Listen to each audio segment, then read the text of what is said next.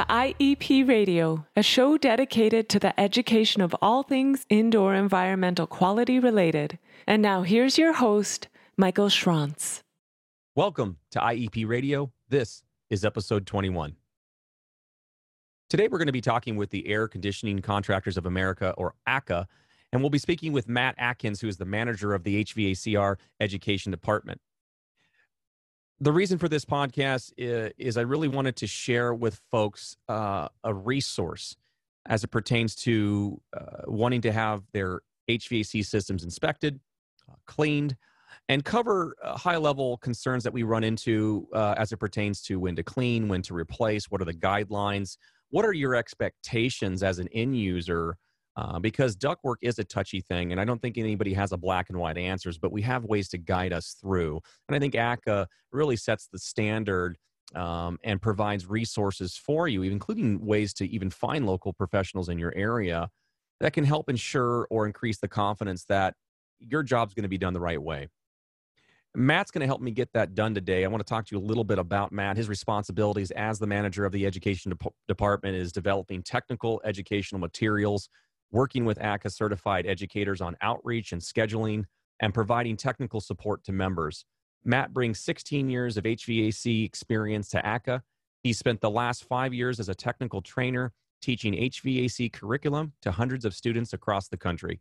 He managed all aspects of the training process, which consisted of designing classes for duct design, refrigeration, and HVAC system diagnostics.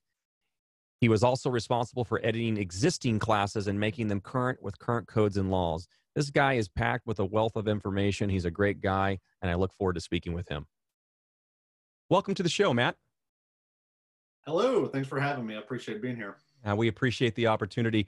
Um, you know, I wanted to bring the audience kind of into the fold of today's conversation just for a moment.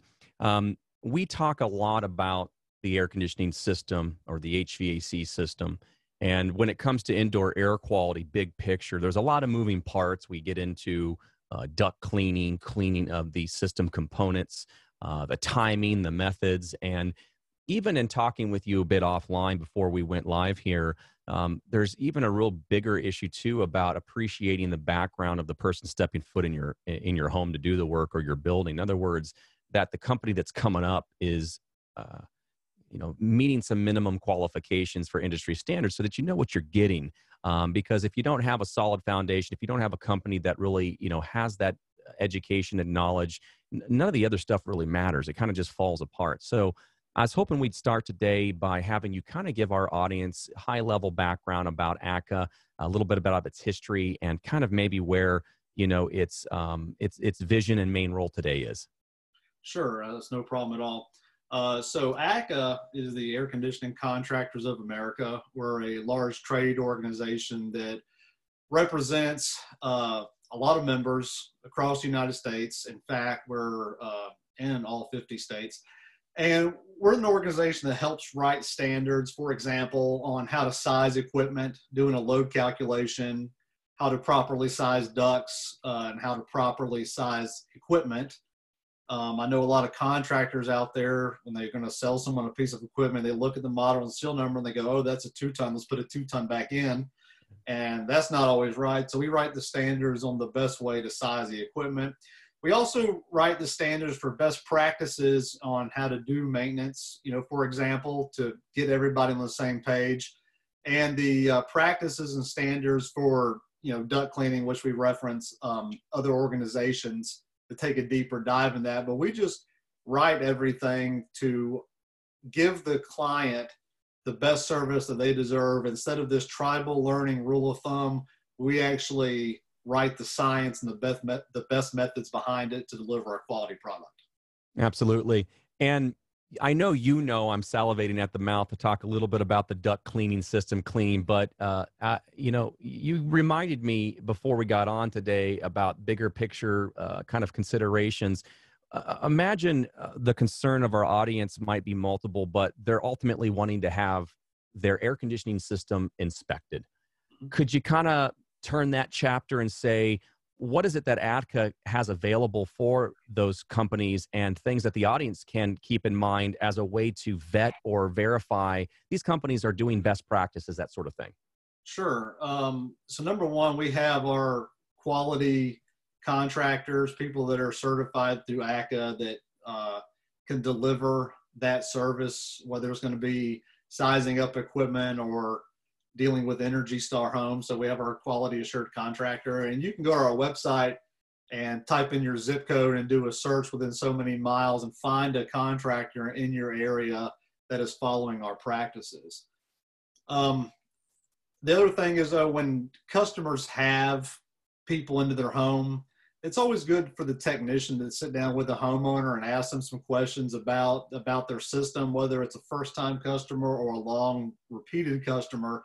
Um, I always tell people it's like going to the doctor. When you go to the doctor, no matter how many times you go, how many visits, they do the same thing in the beginning. They're checking your blood pressure, they're checking all your vitals.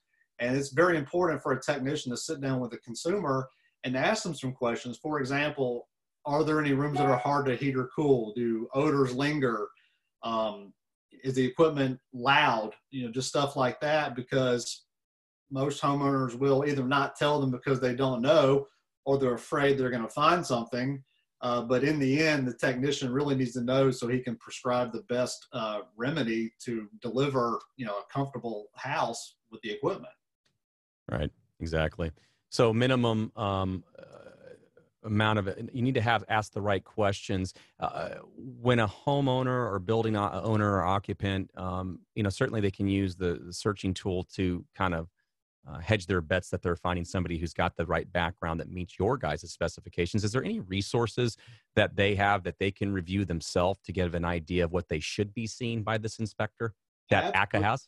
Yeah, that we can go to our website, uh, www.acca.org Mm-hmm, um, mm-hmm. We also have free, uh, excuse me, we have free resources online for the public to download. For example, our quality maintenance program. Uh, it's a standard that we've written on the best practices on how to do a proper maintenance when you're in someone's house. And not only is it for the homeowner, but it's also for the technician in your home that gives them a checklist to make sure that they are checking everything consistently at the same time because it's it's very frustrating from a homeowner standpoint that you get one technician from a company, then you get another technician from that company, and they're not checking the same thing. They're not on the same page.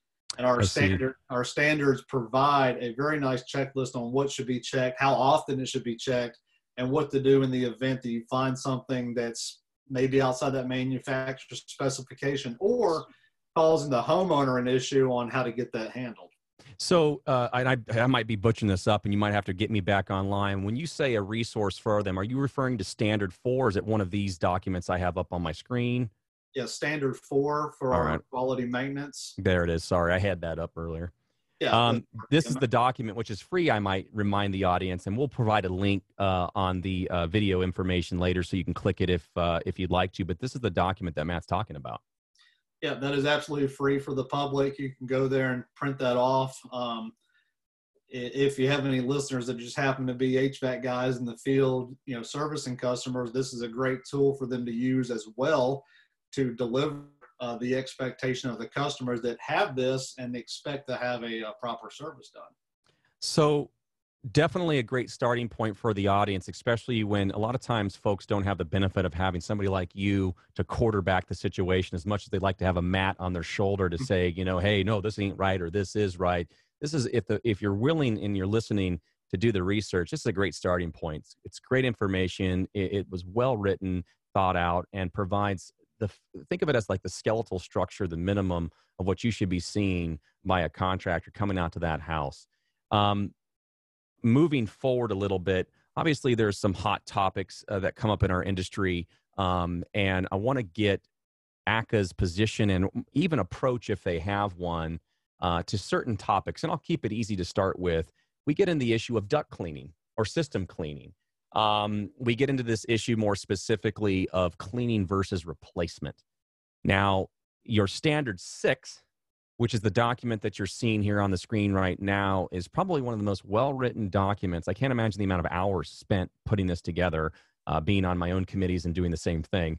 Um, and we haven't produced something this robust. Um, how does this document, how can this document help a client figure out whether or not a cleaning method might be good or replacement might be an option? And let's focus on ductwork maybe to start with. All right, we'll just start with the ductwork. So uh, this document right here is for technicians and consumers uh, to figure out, well, what is it we're dealing with? Are we dealing with flex duct? We're dealing with metal duct. Um, so there's a, there's two procedures if you're going to uh, replace those or clean those because it's two different materials. Sure. Um, but this document is is definitely going to uh, help people make a decision on is this system so dirty that even if we attempt to clean it, is it going to be worth the time and money spent? And is it going to deliver the results, the expectation that has either been set by the technician or the expectation by the homeowner? Or this can take take us into the option will probably be because of certain circumstances. If you'd be better off putting in a new duct system, for example. But this document also focuses on source control.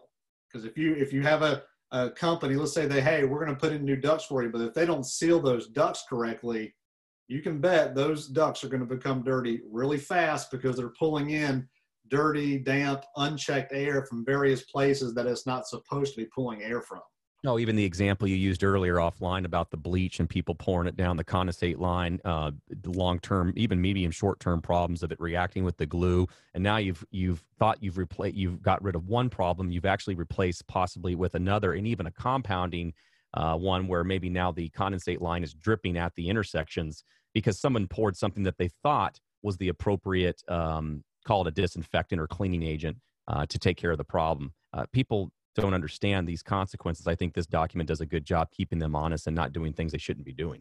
Right. And, you know, and a pretty easy example for anybody listening is that if you ever uh, had your system come on and you notice the doors start closing by themselves, turn the system on, the door slams closed. Yeah. Well, that's going to be generally you have an imbalance in your duct system. You know, something uh, could be leaking or uh, the system's starving for air, it's sucking air where it can, it even closes the door. So that's a clue uh, for people listening that if you've noticed that, you might want to have someone come out and uh, check and see if the ducts are sealed correctly, they're balanced, they're sized correctly, check the static pressure because the uh, the folks that put the bleach down the drain line, which we don't recommend, but uh, if your static pressure is so high, and that's really the blood pressure of the system, the static pressure is so high, it could end up sucking the water and chemicals out of a drain line and putting it back into the system where it's uh, coming downstream into the supplies. Absolutely. You know, and, and not to go totally, uh, you know, off uh, our path, but you know, just hearing you talk about this stuff, it's it's a it's a real challenging industry because I think the HVAC system um, gets blamed for a lot of things uh, that aren't necessarily uh, fair or correct to put be, be more factually um, correct uh, in the terminology it, we have to be careful because there's a lot of moving parts and, and matt's just giving you a taste of little secondary things that you might be seeing that somebody however who's properly trained um, has the, the background has the training the education that ACCA most definitely supports and that you can find using their resources are less inclined to miss they're more inclined to identify it and go, okay, well, this means something else. Let's take a look at that. So, again, yet another reason. Um, the other thing that I was impressed with about this particular standard, um, because I think it it speaks to kind of that it takes a village effort to to work with people. Sometimes one model doesn't fit for everybody. Is the sentence I have highlighted here about you know sometimes you need to bring in a third party um, maybe you could speak a little bit to why this sentence is here in the first place. Yeah, absolutely. Um, you know, Michael, you know that uh, you get a technician out there. You know, for example, let's say this guy's a five-year, got five years experience under his belt. He knows what he can and can't navigate, and he goes to the customer's house and he pulls out the filter or he's checking the evaporator coil, and he sees this black stuff growing on side inside the plenum. It's on the fiberglass or the metal. Now, he doesn't have, in this example, he doesn't have the certification or education to tell that customer with 100% confidence that's mold or that's X, Y, and Z. And this is why we mentioned having a third party uh, consultant come in, to someone who is qualified and trained to tell the customer this is exactly what you have, and here are the options to remedy that. Because you have to know what you're working with. But uh, a technician who's not qualified uh, should not go in your home and say that's mold unless you know they're a certified air hygienist or they have the background to do that. That's why we reference a third party uh, consultant to come in for those uh, issues that may be outside the technician's comfort zone, so to speak. And very appropriate. Um, very, uh, I wouldn't say it was expected, but it's nice to see this because it just reminds the reader that hey, listen, you, you you're going to do a really good job within your parameters but when we and that's the thing is we deal with clients a lot of times where health is the reason we're working with them. Um, although I, I i understand it's relative. I mean i don't think people wake up one day and say hey let's just do a duct cleaning because we feel like it. Usually there's a there's a reason and a motivation behind it. Um, the level of people that we see and we work with are those two percenters, those five percenters. They're not the people that are usually complaining about a seasonal allergy. So I love the fact that this is there because I think it honors that limitation. Um, we're probably going to refer back to the the theme of the of, of bringing in a third party as we kind of go high level. And I certainly don't want to put you uh, on the spot, uh, meaning I'm not asking you to read word per word, but I want to walk walk the audience through this document because it's such a huge one um, and and so important to today's interview the document covers minimum qualifications. You can see that right there. We've highlighted. That's great. It's just a taste of who, who should be doing this type of work. A building survey. Hey, before we get too far, let's take a look and see if there's uh, other underlying factors that might be uh, an issue that need to be identified. And then eventually, you get into the visual assessment. high level, Matt, can you kind of just let our audience know what Section 3.3 is about what it looks like? Yeah, it's just the uh, internal condition of the system for visual cleanliness. This is where they're checking in there to make sure that no insulation's wet, the insulation hasn't come off the side of the uh, plenum or off the side of the door um, where the equipment butts up where the blower motor is. Uh, this will require them to get out an inspection camera to inspect those areas that cannot be seen easily from their vantage point. Uh, you know, meaning they will have to get out a camera to see what's behind that blower motor, or if you have a, uh, a horizontal coil, what's on the other side of those coil, the inlet and the outlet side. It's really it's really for them to uh, take their time to visually look at what's going on inside the system, um, because it's more than just dirt and dust, you know, you have humidity issues. And if the system's reaching dew point, then you're going to start having a rainforest inside that cabinet. And that's the, the last thing you want. So the visual cleanliness and the internal condition is, is there anything that could be causing this issue that we have not been able to, to diagnose looking at the exterior of the equipment or the duct system. Right. To your point you made earlier, no point in fixing something or replacing something, I should say, if you haven't fixed the, the reason for the occurrence or the source in the first place. Right. They'll be doing it again. They'll be getting a call, and maybe the contractor will be happy, but the homeowner or the owner, uh, the occupant won't be. Uh, yeah, um, that's true. I mean, I, I think most people are happy to see their HVAC people on a on a two time a year basis, but when you make it a, visit every other day, every other week, people don't want to see contractors that much. They want to get it done right the first time and move on with their lives. Understandable. Um, get into section 3.4. Obviously, what I'm reading here is just a culmination of everything they've seen because ultimately we're trying to figure out do we need to rep- clean or replace um, obviously, a scope of work can then be provided, which is a very normal part of the process. And then uh, cleaning techniques, mm-hmm. which I imagine are is this part where the, um, well, in this case, the uh, HVAC company or duct cleaning company is literally describing how they plan to attack that, uh, whatever the problem is when you get into the actual cleaning so this is a big meat and potatoes part of this document section four um, you guys do a great job again in my opinion uh, talking about the importance of containment. Can you high level walk folks through this section, uh, kind of like, you know, what are they doing first? What are they doing next? Um, just so the people here can get a better understanding. Yeah, sure, absolutely. You know, depending on what they're doing, if they're, uh, it doesn't matter if they're doing a system replacement or duct cleaning or replacing the duct system is is that you don't want to start bringing in equipment or pulling material out that is contaminated and have it be brought all through the house. Uh, Amen. Um, I've seen a lot of where guys have replaced ductwork that's gotten wet and they just drag it through someone's house. And yep. instead of bagging it up in an, in a, an industrial grade bag, making sure it's you know, not going to go anywhere, that's what the containment is. Uh, you know, they should be blocking off, you know, the vents and registers when they're disconnecting stuff to keep it uh, from falling down between the boots, for for example. And when you kick the system backs on, it it pulls all that stuff out there. If they're bringing the equipment into the house for some reason, that they need to have a monitor to be able to check that air because if they uh, if the air is dirtier when they're done, clearly you brought some containment in, and that needs to be addressed as well. So it's all about controlling that source of containment um, so people don't have to have this repeated over and over again or it doesn't solve their problem. Well and going back to that that third party consultant for those of you that are listening when if you find that there's a lot of moving parts or there's other variables and you kind of want that quarterback there for you to guide you this is when you would pick up the phone or get on google or what and look for a, a, local IEP in your area who can come out there and help you with the other concerns that you may very well have that are just not simply covered in this type of a document. That hence the whole it takes a village. Um, okay, physical dislodgement. What does this mean? Uh, the physical dislodgement is I've seen it to where we've found uh, clothes and other items that have been uh, sucked into the system that may be blocking the airflow or what have you, or where'd the cat um, go?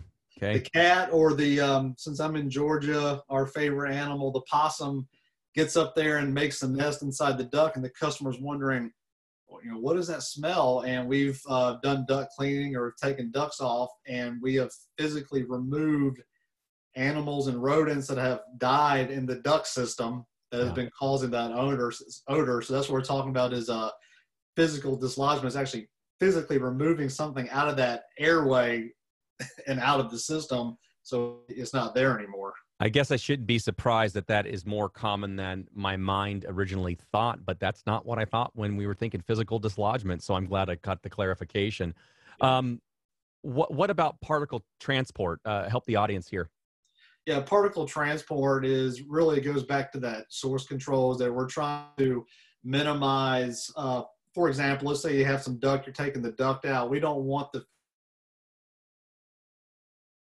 and being drugged. This is Jones's house. We want to keep that uh, particles contained as much as possible in an industrial grade trash bag, tying it off, sealing it up, and then removing it out of the home. That way, everything stays in that bag and does not contaminate the the air and the uh, building around it. So really, it could be contaminated pieces, insulation of that matter. In my mind, I don't know if I'm getting too far ahead of myself in the in the standard, but I was thinking, how do you control the particles that you're kicking up during the actual cleaning of the ductwork? You're just talking about transporting contaminated materials properly from their orig- or, original location to outdoors.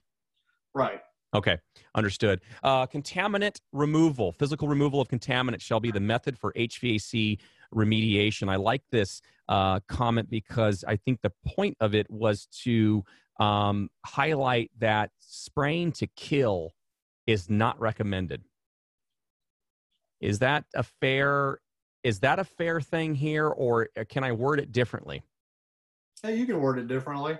Okay. The use of any resurfacing products or antimicrobial approaches, i.e., sanitizers, ozone, or ultraviolet light, as a substitute for particle removal and detailed cleaning shall not be used. I think that's pretty clear.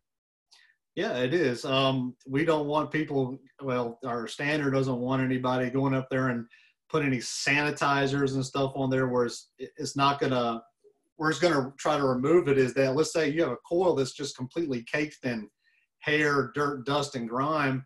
Uh, you know, sticking this stuff on there it may not be the best option where you actually have to replace that physical piece of, you know, whatever may be. The coil is very popular in the United States. It gets so dirty and has so much stuff on there. Sure, sure, agreed. Okay. Um, when you get into section 4.3, we talk about uh, cleaning equipment or cleaning equipment. I think that's pretty straightforward. It's just the idea that makes sure that when uh, an outfit comes into the home, that they're having clean equipment because this this equipment is used on many homes. Um, I doubt you're going to be the first client with the new equipment. Um, and so this standard goes into detail. We won't get into it. I think it's self explanatory, but just making sure the stuff is up to snuff, it's clean, new filters, that sort of thing. You don't want to use, in case you're not clear on this section to the audience, that is, uh, dirty equipment, old filters from another home that could have had, you know, contaminated. And I know we use that word loosely, but something that's not wanted, you don't want them to drag that from their home into yours. So this is just one extra way. Hey, pay attention. This does matter. So to the audience, if you see a contractor show up to your house and you can see dust just flying off of the equipment that they're about to roll into your home, it should be a red flag for you to hit the brakes and say, let's talk about this a little bit. Oh, and by the way, we have a standard right here that you can reference uh, in case you get into uh, some sort of a conversation where you need to say, this is the right way to do it. Absolutely. Um, building isolation. I know I didn't highlight it. I will now. What's that all about? Oh, hang on. The screen froze up here a little bit. Did it? Okay. We can still see you. Um, uh, is it on 4.4 right now for you? Yeah, there it is. Okay. Got it. Yeah, so basically what we're talking about building isolation is is that if you're going to whatever you're going to remove, for example, out of that building, is that you want to let's say we're doing something in the basement okay. a house or building wherever that you want to just keep it isolated to that area to where you're not going to be cross contaminating let's say an area that you're not really working in yeah, or sure. has not been planned to work in so and then it's also talking about using the HEPA filter yeah. to to uh, to collect any fine particles that may not be caught by you know a standard one inch filter you can get at Home Depot or Lowe's. Um, right. Right. Yeah, because you know uh, some of those cannot always no the expectations. Absolutely not, and agreed. Um, so the whole point is you're trying to minimize your footprint. As a company coming into this building, you're going to focus on just your areas of concern. So if we're able to isolate other areas and otherwise clean the air and really provide that boundary or that uh, barrier, if you will, that's all the more. Uh, that's that just increases your confidence level that you don't have to worry about cross contamination that may come from other steps. Right. We're just trying to keep the trauma to a minimum and not spread it everywhere. You just want to do, you want a contractor that's to come in that they're going to you know, lay what I call lay down the red carpet. That way, they're not going to track mud and stuff into your home, but they're also going to take extra care of keeping the rest of your home clean when they're moving out the old equipment and bringing in the new equipment. And uh, yeah. Yeah. I've had people buy, you know, fifteen, twenty thousand dollar HVAC system, but then they put this old ductwork back on it, and it, and it's so is so dirty within the matter of months, and you know, it shouldn't have been that way. No, understood completely. We won't dive into, you know, word for word for the next section 4.5, but can you maybe take a few minutes and kind of walk uh, people through this next section? This this is describing certainly there's the pressure differentials, but it's also talking about how to clean different surfaces and the techniques. Is that what this is about? It's the now you're diving into we're going to vacuum surfaces uniformly we're going to wipe things down. This is where they can find the actual steps. Is that fair to say here? Yeah, that's fair to say. Um, so I don't want to get too deep into that, but I get it. You can be on the phone for eight hours. I get it. Uh, absolutely. Uh, but this is where you want to identify.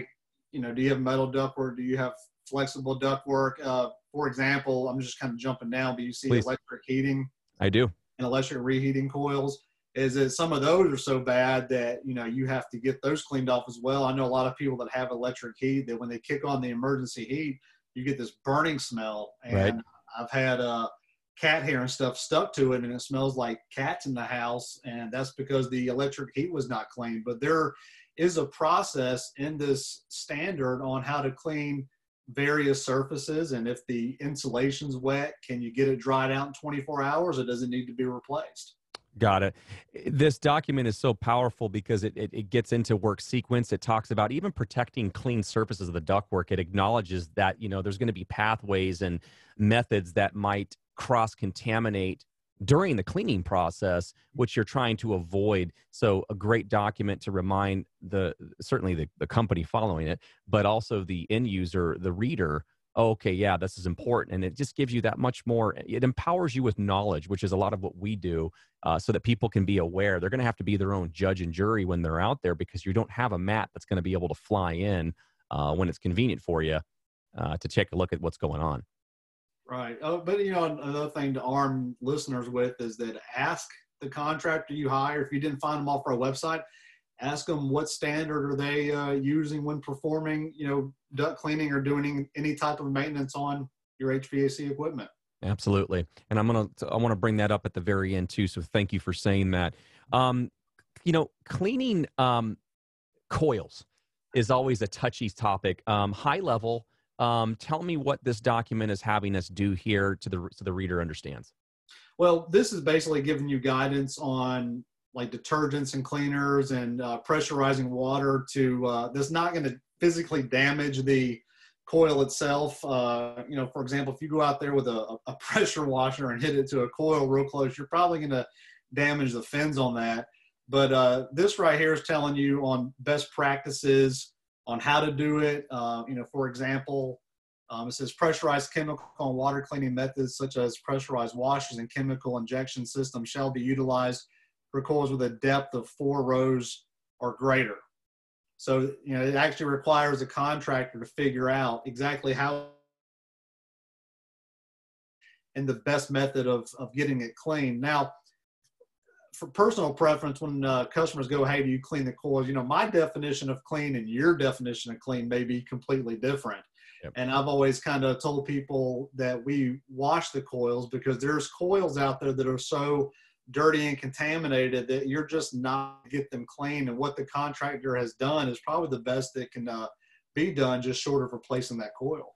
A quick question about re- cleaning coil in place versus physically removing the coil to clean it which obviously involves a number of extra steps like pumping down the you know the equipment yada yada right. is there a way to help the um user of this document determine whether or not it's easier it's worth cleaning in place i should say whether it's worth removing it or not to clean it? Yeah well one thing i can tell if a, if a contractor comes to you and says that i have to what they call a pulling clean usually in the industry is a pulling clean uh, the homeowner needs to go and look at it for themselves uh, to see if you know what they're saying is valid because unfortunately there's a lot of people out there trying to make a quick buck and not always telling the truth. So responsibility on the homeowner to go look at that um, if a contractor legitimately makes a, a, a uh, reference or suggests that you pull and clean it, I would not do that. I would suggest that if you're going to have to pull it and clean it, put in a new coil. And the reason being is, um, from my experience, a lot of guys they'll pull this coil out and they'll clean it, they'll put it back in, and usually it results in contamination inside the refrigerant system because they didn't pull a proper vacuum mm. and or they did not put a new filter dryer back on the system which is according to the manufacturer every time the system is exposed to open atmosphere a new filter dryer should be installed and that usually never happens and what you get is a bigger problem as if you were to put in a new evaporator coil and followed the installation protocol. Now, well, at least the client's got to pay for that mistake. Oops.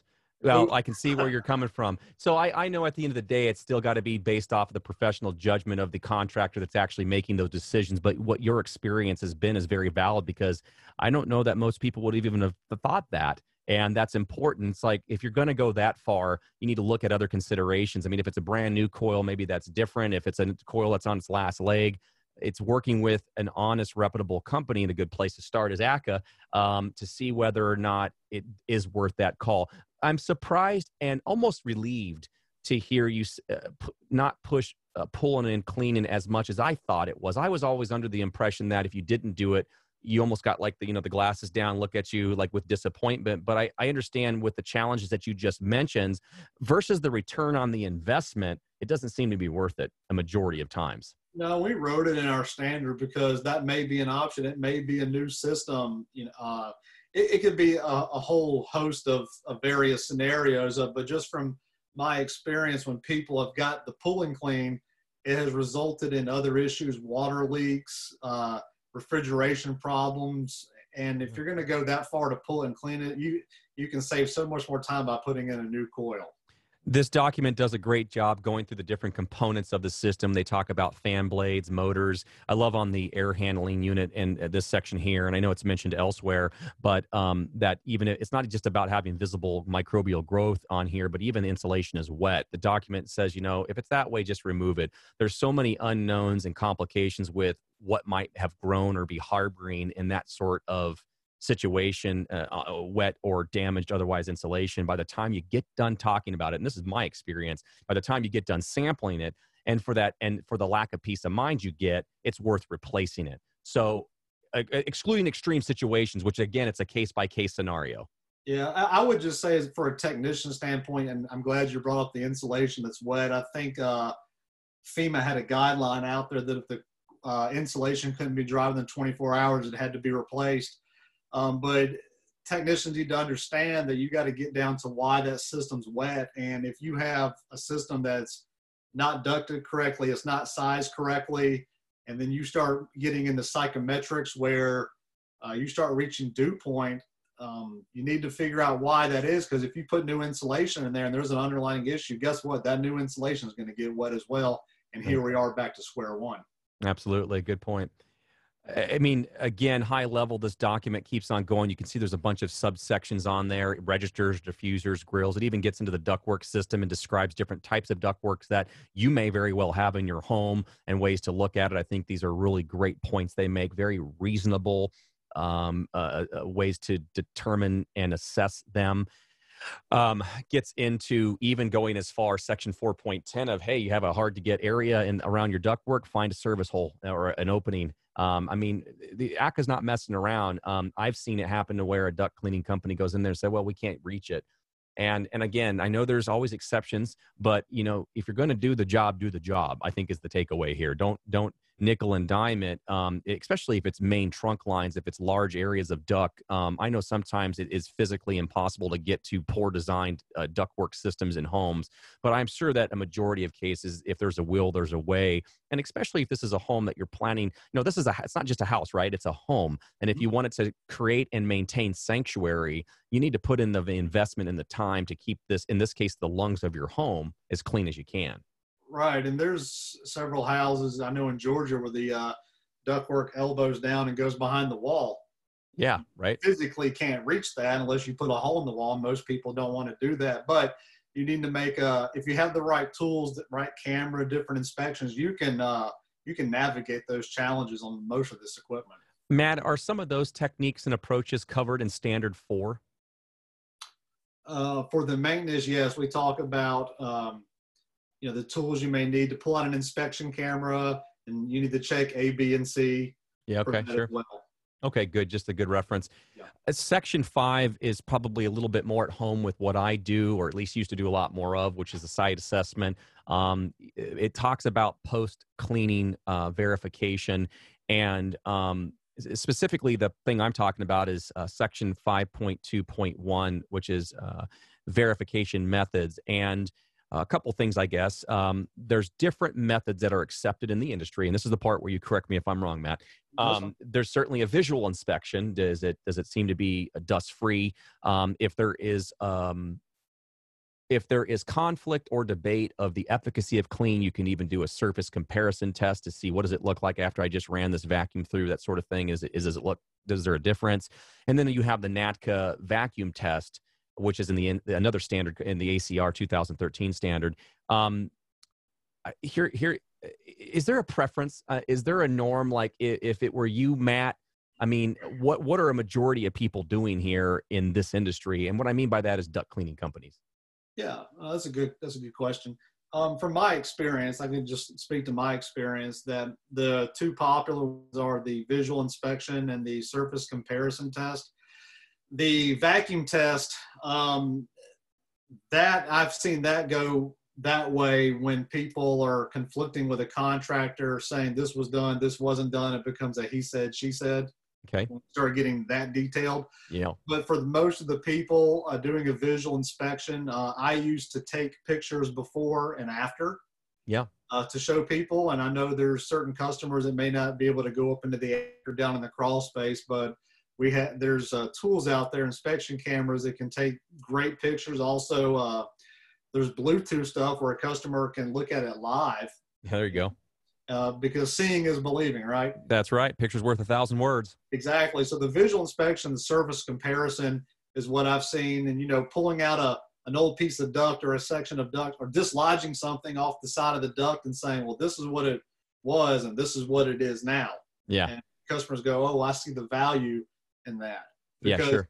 To most homeowners, let's face it, to most homeowners, the air conditioning system is just the thing on the wall. Right. right, right. More to it. Yeah, if they know where it's at, and I ran into that before. Um, so, uh, just a quick note on the vacuum test. I think too the takeaway is um, a lot of times folks, uh, understandably, have a, uh, I guess, a expectation that ductworks need to be clean, like almost like an operating room or a clean room. Um, uh, your ductwork is, is kind of like a carpet from my perspective. It's a reservoir, and inevitably it's going to build up with dust. It's not like you're eating off of it, and people have these different expectations of um, normal what would be normal in a ductwork um, uh, uh, what what was the baseline versus what did it look like afterwards? Kind of that comparison that you were you were given example of earlier. This is yet another reason why if you're somebody who has uh, health concerns chronic illness or certainly like matt said and when there's a contingent you know he said she said thing where you're bringing in a third party indoor environmental consultant who can come in there and do this type of testing for you to at least address the issue of um, performance, uh, efficacy of clean, if you will, uh, using a metric uh, the, called the NADCA vacuum test, which is looking for like a weighted dust sample. Basically, it's looking for you know how much dust did they find in a given uh, amount of you know cubic meter, uh, uh, cubic centimeters, that sort of thing, or, or square centimeters. Sorry, guys. Yeah, it's similar to a, like a blower door test to see how well those ducts were tightened and sealed. Yeah, right. And then of course you can always take it. It's outside the scope of this document, but when you when the clients we work with, you kind of get into issues where well, is it contaminated with mold? That's where you're. That's really beyond the scope of many of these documents. You need to bring in an IEP, an indoor environmental professional, or somebody who can kind of be there at that process. Maybe kill two birds with one stone, taking a look at both general cleaning performance and those other concerns. Um, the um, one thing I thought I, I almost skipped over it earlier um, when I was looking through all this. But I love that section six kind of just kind of brings to mind um, resurfacing products, mastic or closure products, and things to consider. The document does a, a great job of saying, be you know, be what user beware um, when it comes to using stuff that might um, cover a surface inside or outside of the duct work system. Uh, so I'm trying to keep it high level because I know we can dive into that one deep. But this is a great section to read. Um, really thought you guys did a great job on 6.3, just talking about different sanitizers, disinfectants, and other microbial antimicrobial products. I think um, position is fair. Um, they're going to recommend, um, you know, making sure that it is um, registered and, and, used as it is registered and intended to be used. Um, I think for that, maybe the five percenters that are out there, some of those folks that are listening are maybe chemically sensitive. This just again i told you i was going to reference this thing multiple times is why you need to have an independent third party come out there like an iep uh, and this would be appropriate to do maybe in the planning stages. So you're you know you want to have your ducts cleaned or you're thinking about it. You've even found maybe a, co- a company to use on ACCA's website their little search engine tool that they have. But now you want to have somebody kind of there during the bid and the estimating process to take a look at the cleaning process from A to Z. I highly recommend during those situations that you work with a third party because those sorts of things and exposures are not going to really be covered by this document, nor could it. There are so many moving parts, so many different variables. Everyone's different. Everyone has different sorts of exposures. So, uh, for those of you listening, this document is, I mean, there's more here that we're going to talk about, but it's so full with good information and things to consider and doing the cleaning the right way. But there's still little bits of things that you might want to have an IEP help you with. And I think I would just have you start with reaching out to that IEP and saying, can you take a look? At this estimate from this company and what they're planning on doing and tell me if we need to modify it or if it looks good. The appendix section, I'm not going to go through it like we did the main body. I just want to give you some credit, some highlights here is that it really goes down into more detail. Now, this is not part of the standard, this is just additional information uh, for the readers. Um, uh, learning and, and all that, uh, it, it, take a look at it. Um, it gets into uh, dives into deeper issues about and considerations when you're cleaning the ductwork or assessing it. Um, section um, I think it was B. Um, I was asking about the tools earlier. I forgot that I found it in Standard Six. Um, kind of expectations of what maybe you would think a company would show up to your home with to do their job. The one thing I want to do real quick as we're kind of winding down is I wanted to bring up something um, there are other standards out there in our industry, we, uh, for example, the IICRC S520 is a mold remediation standard. Um, they have a section in there, uh, section 13, that talks about the HVAC system. And they mention NADCA. Um, you guys mentioned NADCA. Can you give our audience a, a just a brief overview of uh, two parts here the difference between ACCA and NADCA, like who's who, what's what, and then the transition into why would somebody use maybe the standard six, which is a fabulous document to use regardless, versus the ACR 2013? Sure, no problem. Well, ACCA, um, excuse me, ACCA, ACCA, uh, ACCA is the trade organization that we kind of have an umbrella. We have a wide range of different stuff that we better the industry with, with sizing equipment, uh, doing duct design, uh, you know, psychometrics, you know, just stuff like that. So we're for the contractor that's out there doing those replacements, the services, the maintenance, everything like that. And we develop the best practices uh, to hope contractors will use. And we base that, then we take it a step further when we get into that more advanced stuff. We'll jump over to NADCA, which they focus on specifically for contractors that are in the duct cleaning business. So when uh, contractor, uh, contractor says, you know, whoa, this might be a little extra, this is where they want to refer to the NADCA standard on getting an issue resolved for a client. Um, so NADCA is specifically focused for duct cleaning contractors. ACCA is focused on your general HVAC contractor that fall under the umbrella of various tasks that um, we have to do on a daily basis, you know, to keep the service department and the install department running. Well, and and uh, in terms of uh, you know supply, there are a lot of contractors that are probably going to be more associated with ACCA, which are also offering these duct cleaning services. I know duct cleaning only service companies exist, but by the numbers, I'm imagining there's way more HVAC contractors that are going to be uh, identified through ACCA and are following these best practices, at least the ones that are registered and doing what they need to be doing through you guys. Um, and that what I'm hearing you say is that if they run into a situation where maybe a client wants a little bit more detail, because that's what I heard from you offline earlier, is that that's because when I look at standard six, I'm like, this is pretty darn detailed.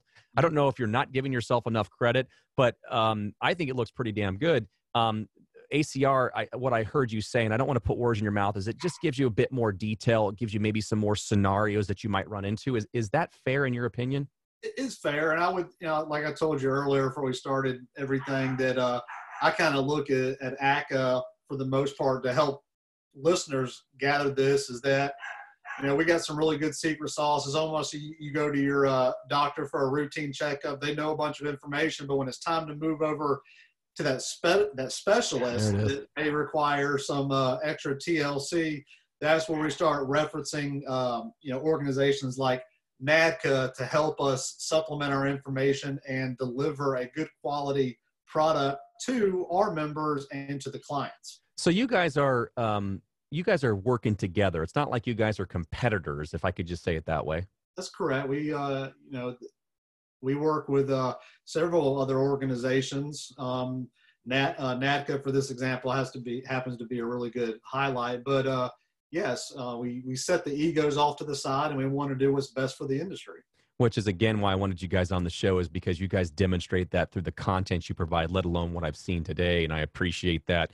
Um, I know that you reminded the audience um, there, and I will list uh, uh, links to Standard 4, uh, which is this document right here. Um, we'll also get a link to uh, Standard 6.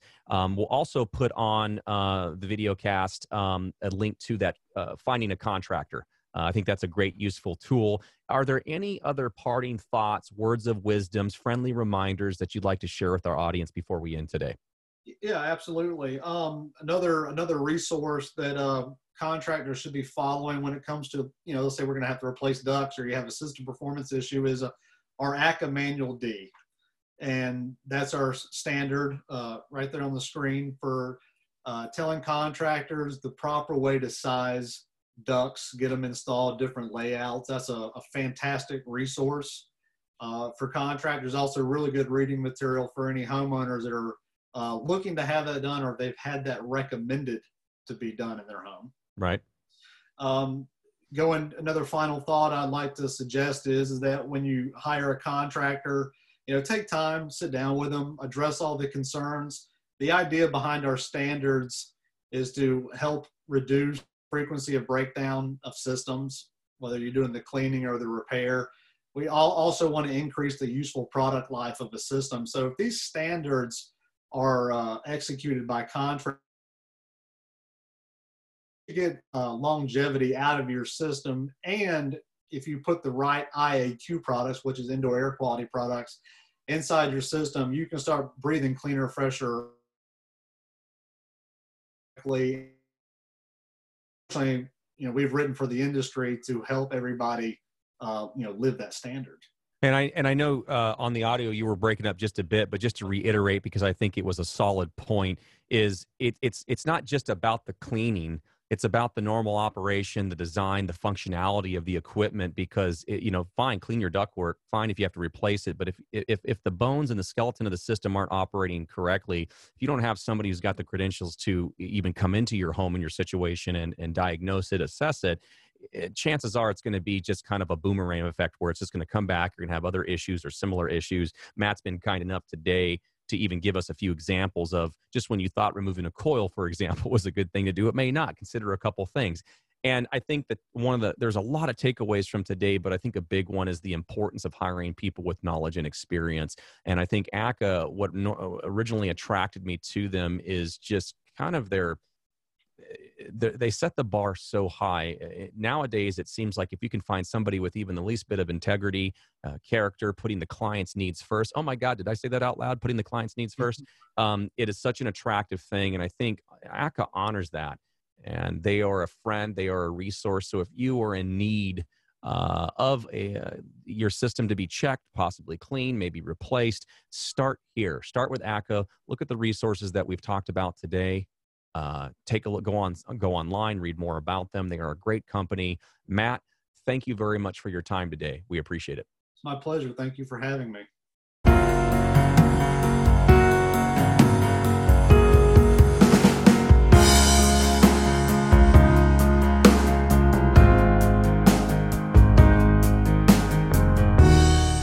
The content of this show is for informational purposes and represents the sole opinion of the host and its interviewees only. Any reliance on the information provided in this show is done at your own risk. Additional opinions and or research may change our current view of the topics spoken in this show.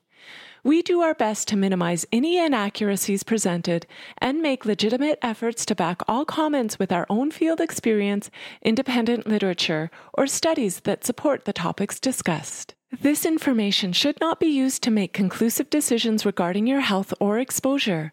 Ultimately, all questions and or concerns regarding your health should be addressed by a qualified physician.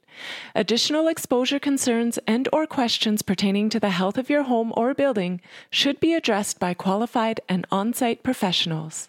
Any and all products and services discussed in this show should not be construed as a recommendation, endorsement, or guarantee that their use is appropriate for your situation. In short, we hope this information is of value to you, but please do not act upon it without actual and individual consultation and guidance by professionals who have taken the time and appropriate collection of data to assess your unique situation.